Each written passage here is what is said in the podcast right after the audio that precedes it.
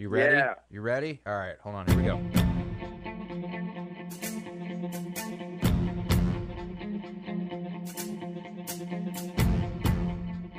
What's going on, everyone? I'm Travis Brown with the Eagle alongside Eagle sports editor Robert Cessna. Uh, I wouldn't say it's a big game. I wouldn't even say it's really a, a medium sized game this weekend. A&M plays Mississippi State. It's uh, not really for anything. Both teams don't have a shot at the SEC title game, don't have a shot at the upper echelon of postseason play. Cease, what is there to play for this weekend? You know, it seems so hollow when we were out there talking to players on Monday, and I know Jimbo even said it after the loss to Ole Miss. They have to get bowl eligible, and you know it's been a while since A and M program was really worrying about bowl eligibility. That was just seemed like a given, even under Sumlin. People could complain, "Oh, going to the Liberty Bowl, eight and five, uh, Texas Bowl. Can you win that game? Whatever." but unfortunately that's where a&m is and i'm with you i get no vibe for this game as a writer and i think writers are no different than the fans you look at the schedule you know hey we're excited to go to oxford you know it's going to be a good setting uh, we didn't even get to go to the grove and it was still a good game to watch and you think driving home mississippi state a really average Mississippi State. I don't call them bad because I've done enough research now. They, they they can they can hold their own, and that's kind of like where A and M is uh, holding their own. But man, I, I just don't get a vibe like vibe like okay they can be bowl eligible going into a nothing game, knowing LSU is ahead. I, I kind of sympathize with Fisher and the players because I think I also reflect the general populace that's not too excited right now. I Yeah. mean, it's it's just there's not excitement. this feels as much. I mean, you know, next week is the ACU game, but in all intents and purposes, this feels like it could be the end of the year cupcake kind of game where who knows what the you know this is the, the game that if you're season ticket holders you might give it to your friends down the street who didn't get to go to a game this year so uh, all, all that said uh, there there is a game to be played there's still x's and o's on the field and one of the biggest kind of question marks is we know that Max Johnson has gotten beat up, and there is a chance that he might not be available to play, even though Jimbo Fisher has said twice now that he is practicing. He he expects him to be able to play.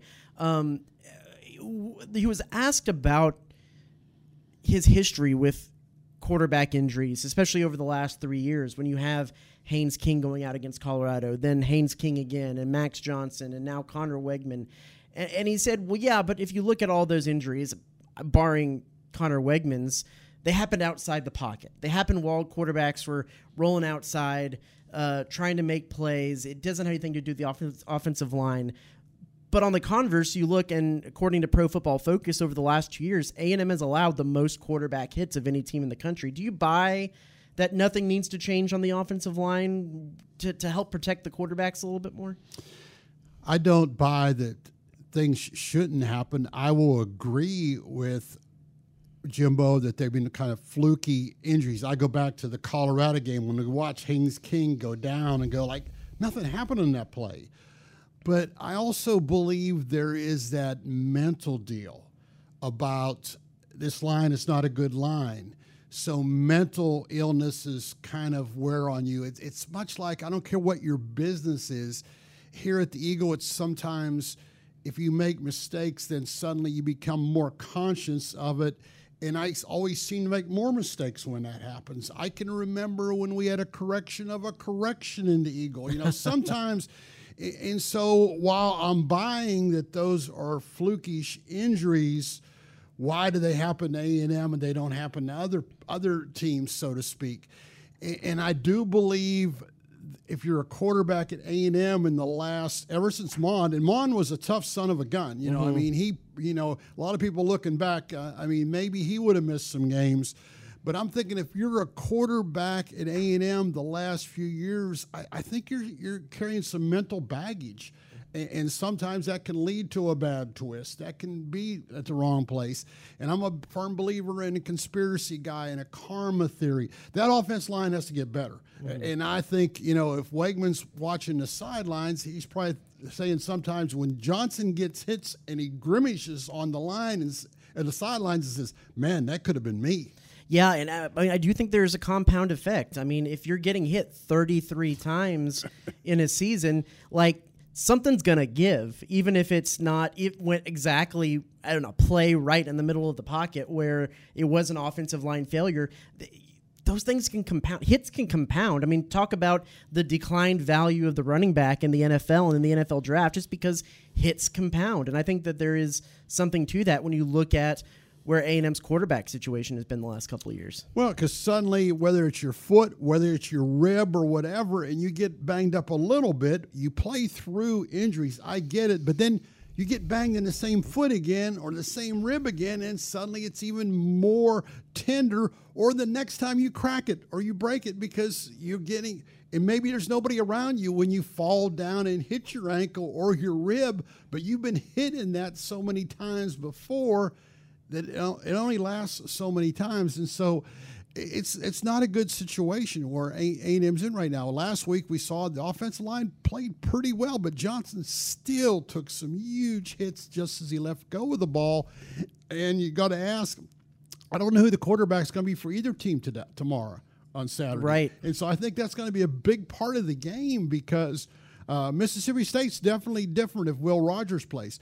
And if A&M has to play Jaylen Henderson, who I didn't even remember carrying the ball once against South Carolina or whatever, which he did, but man, uh, it becomes a much different game no matter who the quarterback is. You know, I, Chip Howard made a good point. I feel kind of gross, you know, saying that on on on the air, but.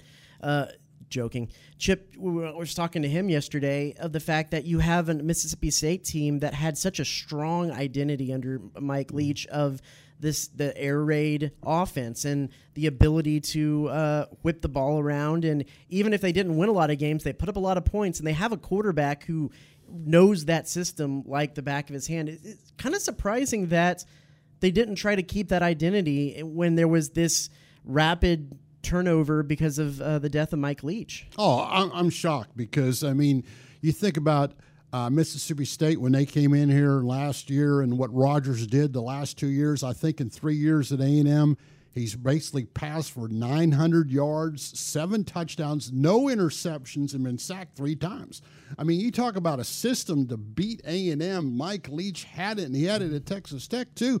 And I thought, oh, great, they're promoting their off defensive coordinator. He's going to handle the defense. They'll get somebody else to run the same kind of offense they did, and they haven't. I mean, I think in four of his five, either four of his five or five of Rogers' six starts, he threw less than 30 passes. That's mm-hmm. just not making use of the people you have. And I don't want to rip the guy, but the numbers speak for themselves. They're one in five, and they've got some decent defensive numbers. And I'm thinking, like, man, why didn't you stick with what worked on offense? And, and I'm perplexed, and I actually blame – the powers that be at Mississippi State and the AD because when they got Chris uh, all, all whatever Arnett Arnett together and say, "Hey, look, you're not changing the offense. We're sticking with this. You can do anything you want to in offense. I mean, defense. If you want to run the ball a little bit more, yes, but we're going to stay an air raid offense." So I was shocked at what happened. You, you mentioned they, they do have some pieces on defense. Nathaniel Watson is mm-hmm. first in the conference in sacks. He's right ahead of uh, uh, Edgerrin Cooper for A and M. You have Jett Johnson, uh, who is first in the conference in total tackles. But all that said, they're still not a top 100 total defense. Uh, I, I, I don't. To me, looking at this game, it's either it's going to be ugly in, two, in one of two ways. A and M blows them out, or A and M and Mississippi State get into a rock fight, and and kind of like with that Arkansas uh, Mississippi State was earlier in this year. I, I don't expect. I, I, to me, it goes one of two ways. Do you see it going either of those two ways? I think it's going to be either or because you would think the Auburn first half how ugly it was out here. I think a if if uh, Max Johnson doesn't play or is severely handicapped, then I think this game could get real ugly. And let's not forget that uh, last week uh, Evan Stewart didn't play as well, and they did, had a couple cornerbacks playing. So you might want to keep some people even healthier this week when you got ACU next week that you got a sure win to get that uh, six ball game. But yet you can't lose this game because they have two. Ain't is in a precarious situation. I think it all starts with Johnson. If Johnson is – 80 to 85 percent, and Rogers doesn't play, this is a blowout. Mm-hmm. But if Rogers plays, you know, I think he loves playing here. I think he plays well against the Aggies. He, he's had a few weeks off. I think they can be competitive. But then if you know if Rogers plays and Johnson doesn't play, then I think you could be into a rock fight because then I think Mississippi State would get very conservative, knowing they have the edge at quarterback, want to keep him upright. So I've, it's been a while since I had a game when I'm working on our pregame stuff. It's hard to say what's going to happen because both teams rely so much on their quarterback, and both quarterbacks to me are questionable. Yeah. Uh, so we talked a little bit about what this game uh, is is to play for, but but what does this game mean moving forward? I mean, I think A and M is supposed to win. I know A and M is supposed to win it, and if you win the game, it's like, well, you won the game that you're supposed to win. But if somehow they don't manage to win this game, then you're looking at yeah, you're probably going to get bowl eligible with ACU, but then it's just a, a, a seven seven win six seven win season if you happen to be have a chance to beat LSU. Otherwise, you're right at six wins. Uh, what where, where did, what what happens if they don't win this game? Well, just more negativity under Yeah. Jimbo Fisher and the regime right now. A lot of people around town and around around the nation, if you're an Aggie, not very happy right now. This isn't what they signed on for. And uh, Jimbo's trying to paint a g- good picture. I mean, his kids are still playing hard, what have you. They could have won last week.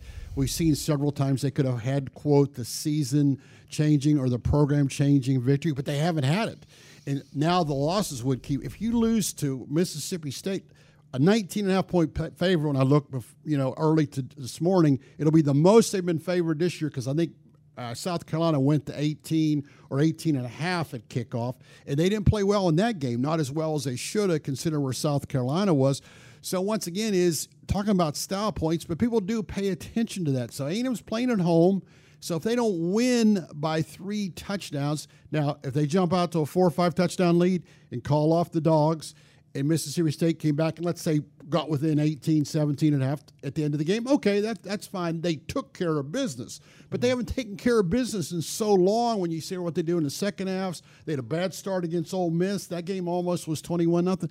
There's just a lot of pressure on this program outside. And Jimbo knows it's there. You can tell by how he answers. Now, maybe the players are a little bit more of a vacuum out at the Bright Complex, but a loss would be devastating. I'm going to equate it to, you know, it, it's like lynch mobs back in the old days in the West. You know, everybody's saying, hey, let's stay cool, let's see what happens. But suddenly, if this team doesn't go eight and five or seven and six and went six and seven or something like that, then I think Chicken Little would say, "Hey, I think the sky is falling. What we can need to do so that I don't think Jimbo Fisher has a lot of wiggle room when it comes to popularity and the way people uh, feel about him right now. He can't continue to lose points because uh, you know Biden's in, for example, the whole way to 2024. Jimbo's got a contract, but there's no guarantee that he they have to bring him back if things really go poorly. I think people can find 80 million dollars because everybody has a breaking point. And people are going to say, if Cessna doesn't shut up, I'm getting off this p- p- podcast and watch somebody else. But everything has a breaking point. And if you're Jimbo, you don't want to flirt with it. You want to come out and take care of business and say, hey, we won, we did this. You want to be Jimbo Fisher and the players feeling good about themselves on Saturday night. If they struggle or, God forbid, would lose, it wouldn't be a happy Aggie land this weekend. To me, what I'm looking for in this game is A&M to put together two complete halves. Uh, and, and not two perfect halves, but two halves that it doesn't look like night and day different teams like it was uh, at against Miami, like it was at Ole Miss, um, where the second half they was the best the offensive line, probably maybe the best the offense looked all season, but that first half looked like maybe it was maybe the one of the worst first halves of the season. I want to see them a, consistency that carries over between the two halves because if they do manage to blow blow out a win and we're trying to sit back and say well what do you what did what did we learn from this game? What do we take from this game? I think the thing that i will that that will give me the thought that that this thing could be on the up and up is if they play two consistent halves. What are some of the the keys? What are you looking for uh, in, in, this game besides uh, if A&M can just win the ball game. Oh, you, you hit on it because A&M has these what I call these lulls. I call them these three drive lulls where they have a trio of three and outs in a row or maybe one first down – and you sit there and you're scratching your head because you don't like the play calling. The line doesn't play well. The pa- receiver will drop a pass or not do it, and then suddenly they score like three or four touchdowns like they did last week against Ole Miss, but they didn't do that at the first. Then we see at Auburn they did that. They come out three three drives, don't do anything. In the second half, then they open up with two back to back drives, look like a, a championship type team. And you're right, it's too late in the season. You know who your linemen are. You know who your running backs are. So, and, sometimes it can be play calling. So you're right. It's very important. You want to see like the, the four quarters be like 7, 10, 10, 7, or 10, 6, 12, uh, 13. You want to see some consistency, not 0, 14, 14 0. And the, the, game's still in line. Now, trust me, if, like I said, if they're up 42 to 7 and call the dogs off and have a zero in the fourth quarter, but you're absolutely right. And that doesn't, to me, do anything individual. It's just a collective group because we saw last week the offense shows up, the defense is out to lunch. They got a chance to win the game, and the defense, in the last three games, the defense was there, and the offense was out to lunch. Mm-hmm. So, guys, let's get some cohesiveness in the special teams. How about a special teams where there's not a gaff?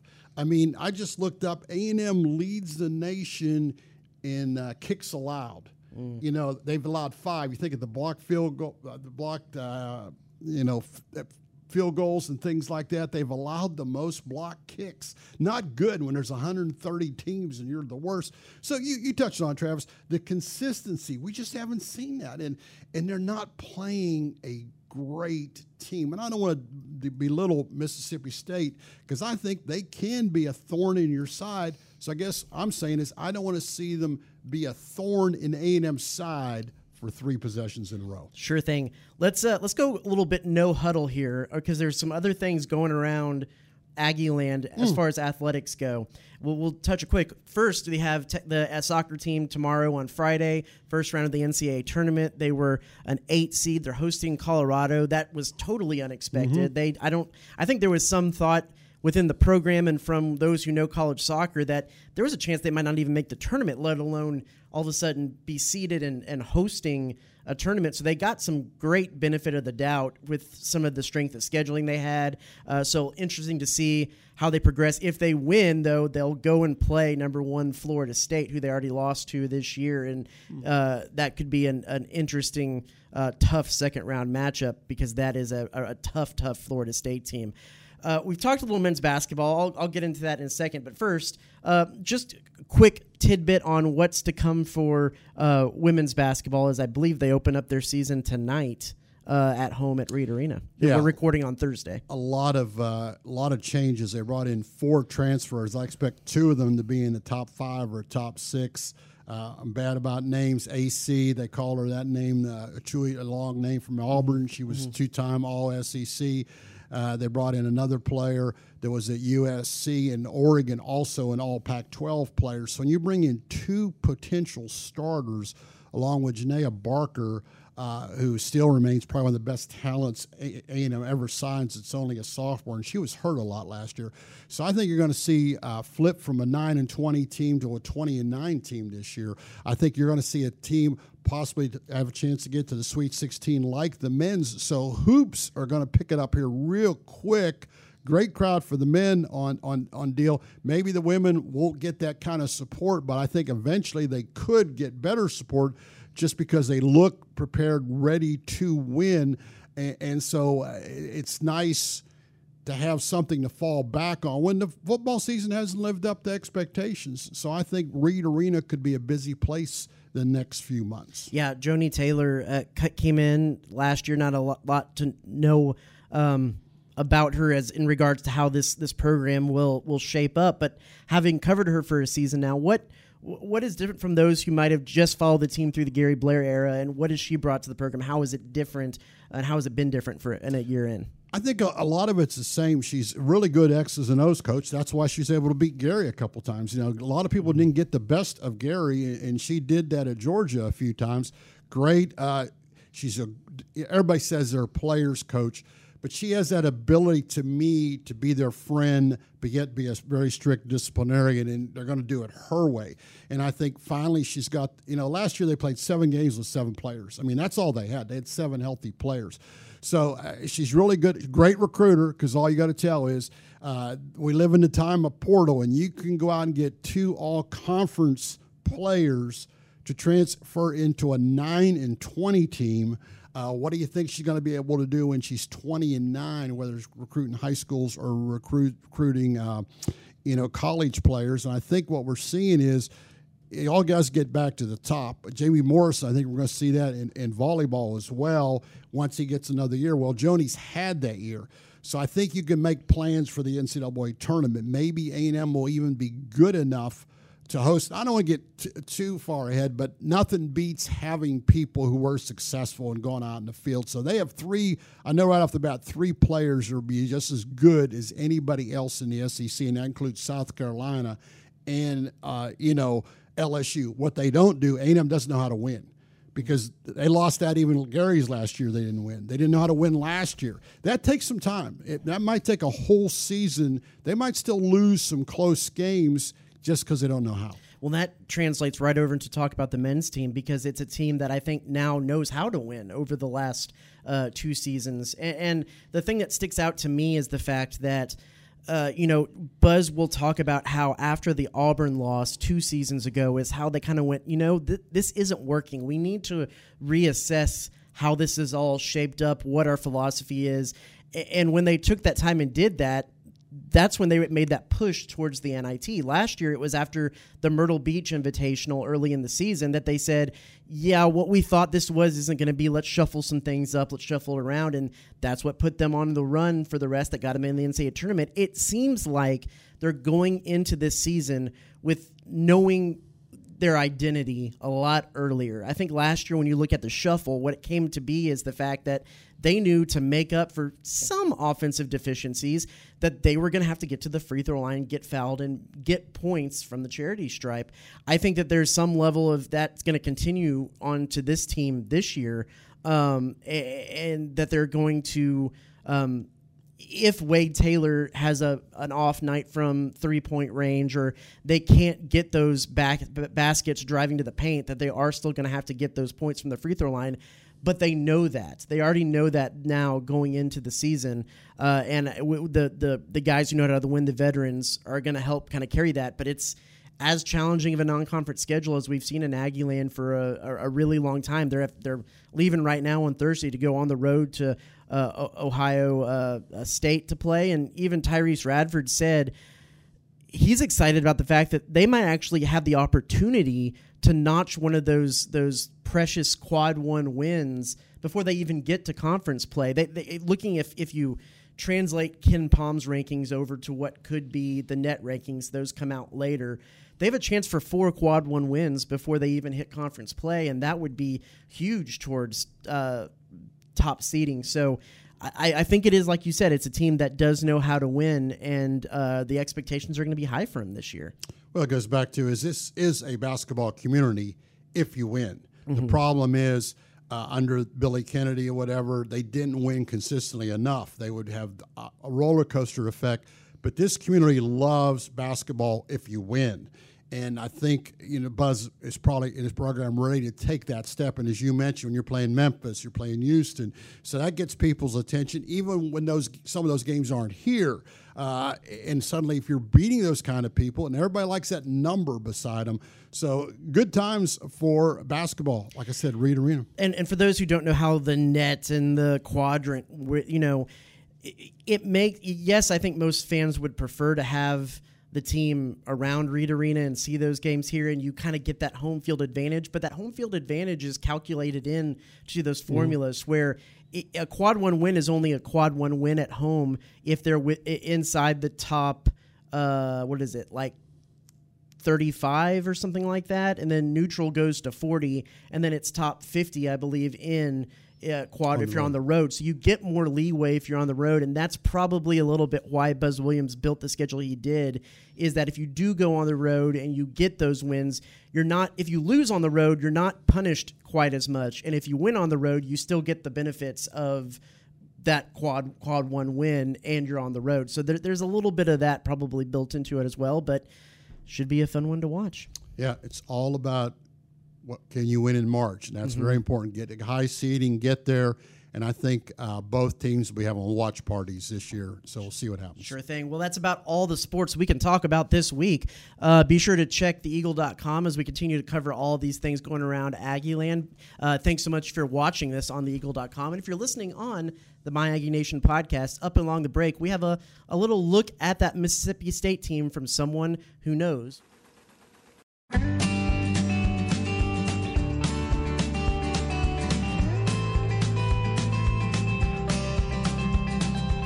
What's going on, everyone? I'm Travis Brown with the Eagle, along with Stefan Krajisnik of the uh, Clarion Ledger. He covers Mississippi State. That's who Texas A&M plays this week in Kyle Field. Stefan, what's going on, man?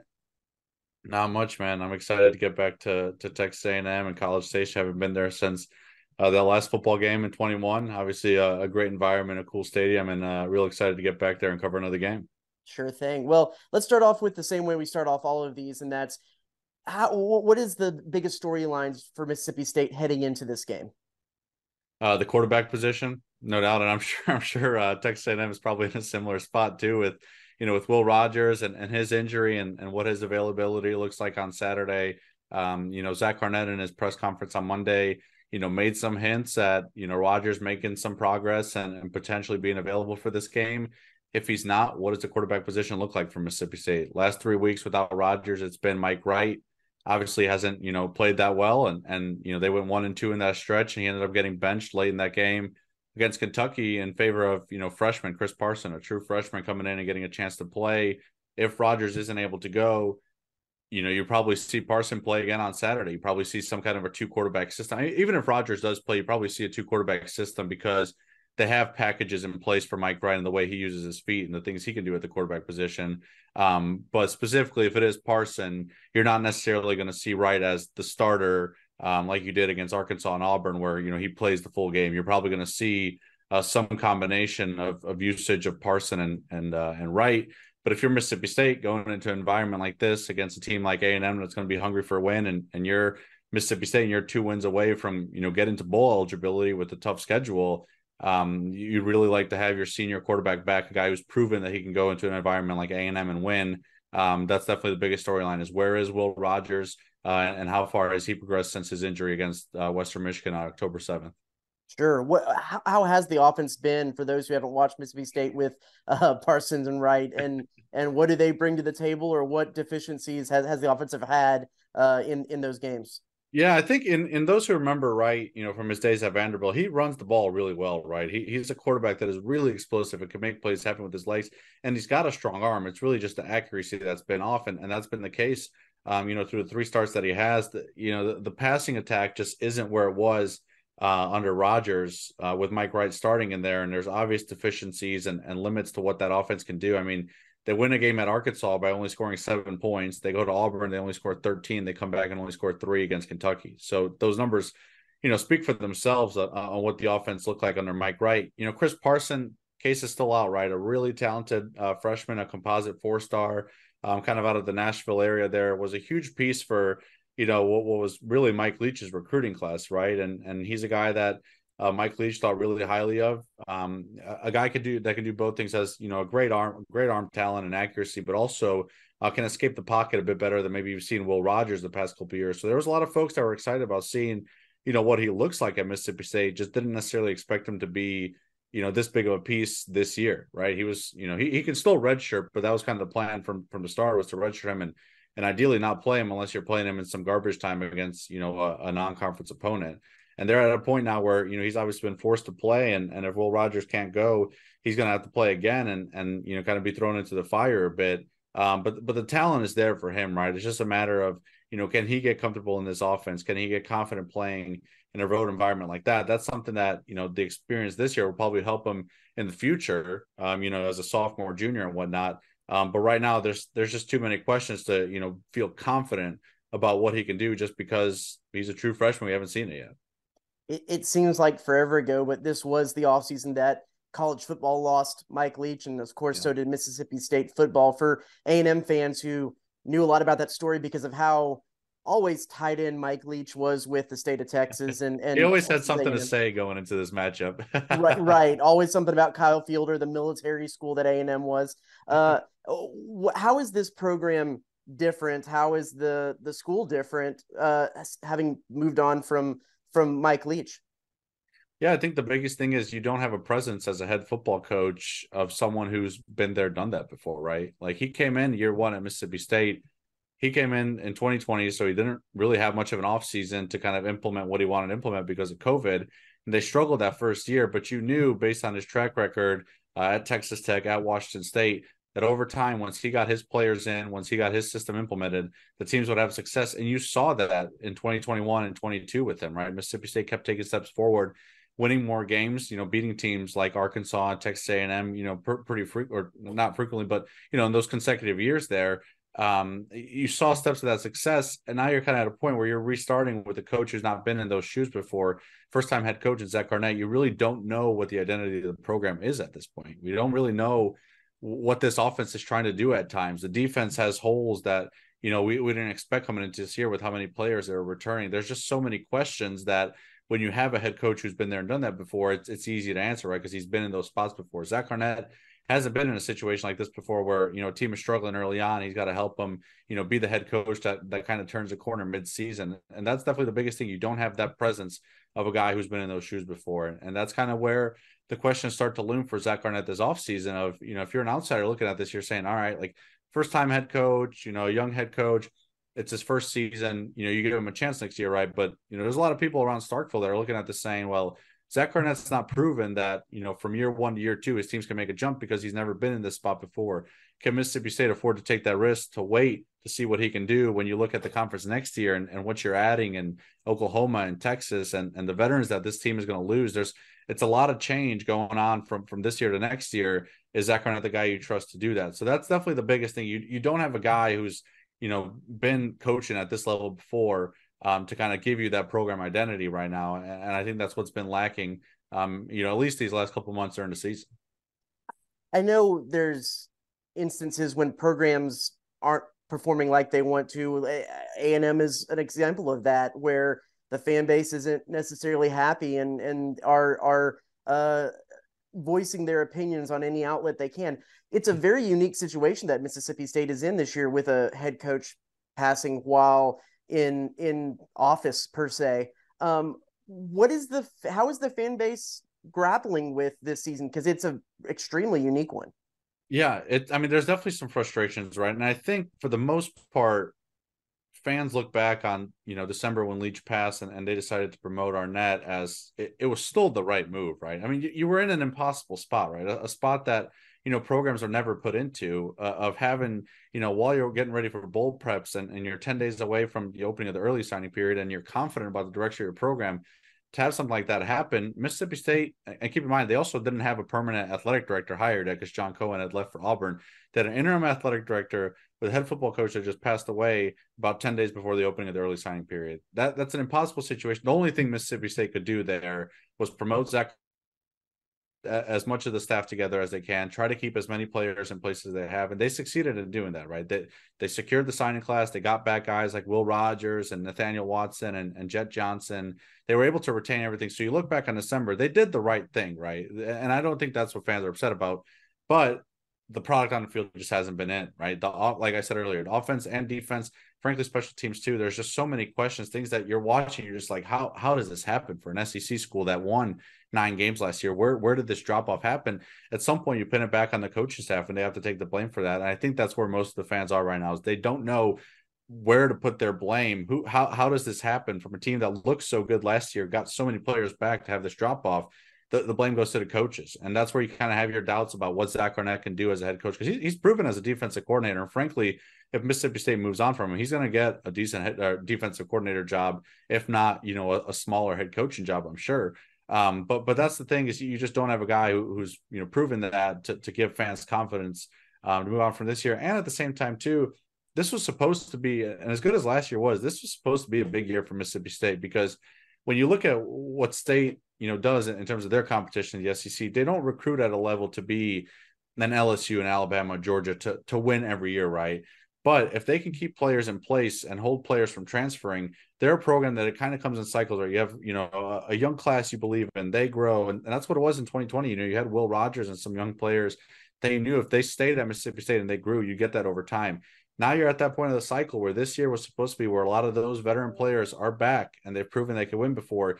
You take that next step and you compete, you know, for a, a New Year six or, or to stay in the top 25 as they did last year um, you're just not getting that. And I think that's where state fans are looking at this saying, you you know, if you're going to lose a ton of players and, and, rely on some young players these next couple years, it could be a tough next couple seasons too. How, how do you, you know, it's tough to think about that when you're also having a bad season this year, right? And that's I think the big thing for me right now is this was supposed to be that year in the cycle where Mississippi State, you know, really delivered and they haven't. And now you're in a tough spot with all the changes coming into the conference of where do you go from here moving forward?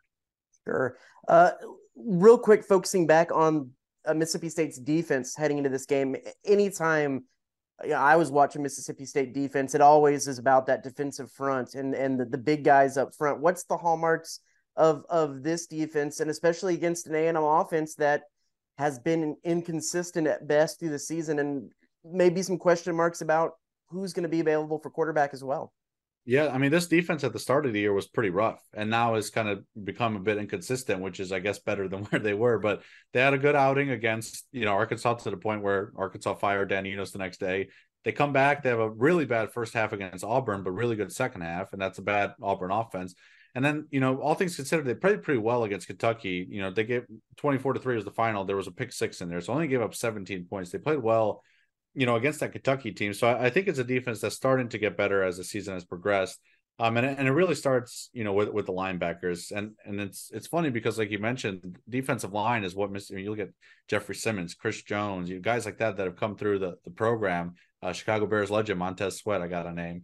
Um, they, have had guys that have come through and, and had they just haven't had that at the defensive line this year, and they've had to rely a lot on their linebackers to to bring you know design pressure. And, and Nathaniel Watson, I think, as of right now, leads the SEC in sacks. He's a guy that's delivered. Jett Johnson, you know, is going to be a if not number one, the number two in tackles every year in the SEC the, the past couple years, as well as this year. So they know what they got at linebacker.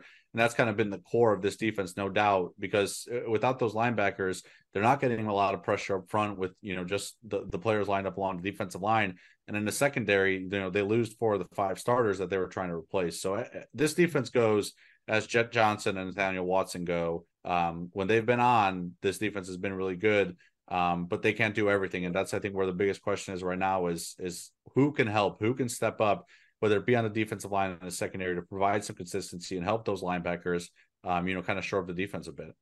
Sure. So, I mean, I know giving a prediction has never bit you in in the butt. It's never bit me one. We'll we'll just save that though. So, you know, what is some of the uh, key things you're looking for in the game that if they happen, Mississippi State's going to have success on Saturday?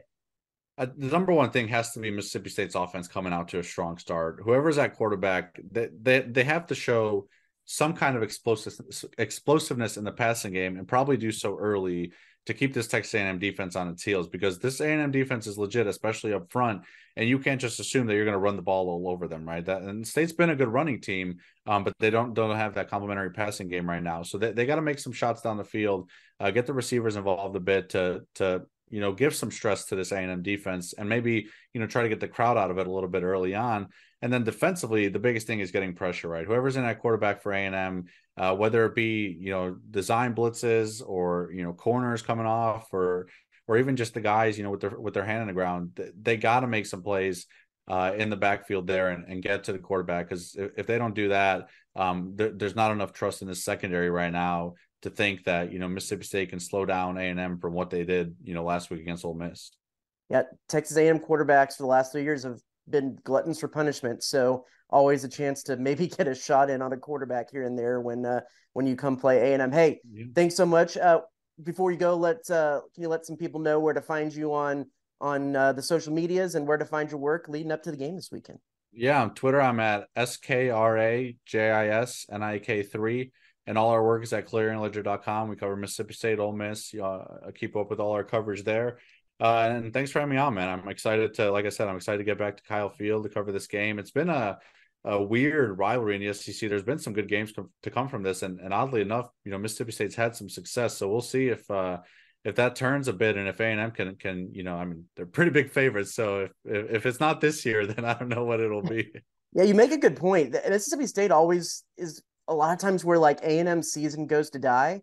You Yeah. know, you go back to 2016 and Trevor Knight getting hurt a week after Right. they're in the college football playoff top four. You had uh, Max Johnson br- breaking his hand last year. It, it always something always goes a little wonky when these Yeah. two teams get together. So uh, you know, hopefully on the injury front, that that doesn't hu- hurt anyone on either side. But i there's always lots of storylines that come out of this game.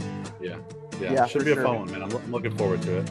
There you go. Well, hey, thanks so much for joining us. Eric, thanks everybody for watching. If you're watching on uh, theeagle.com or if you're listening on the My Aggie Nation podcast, thank you so much.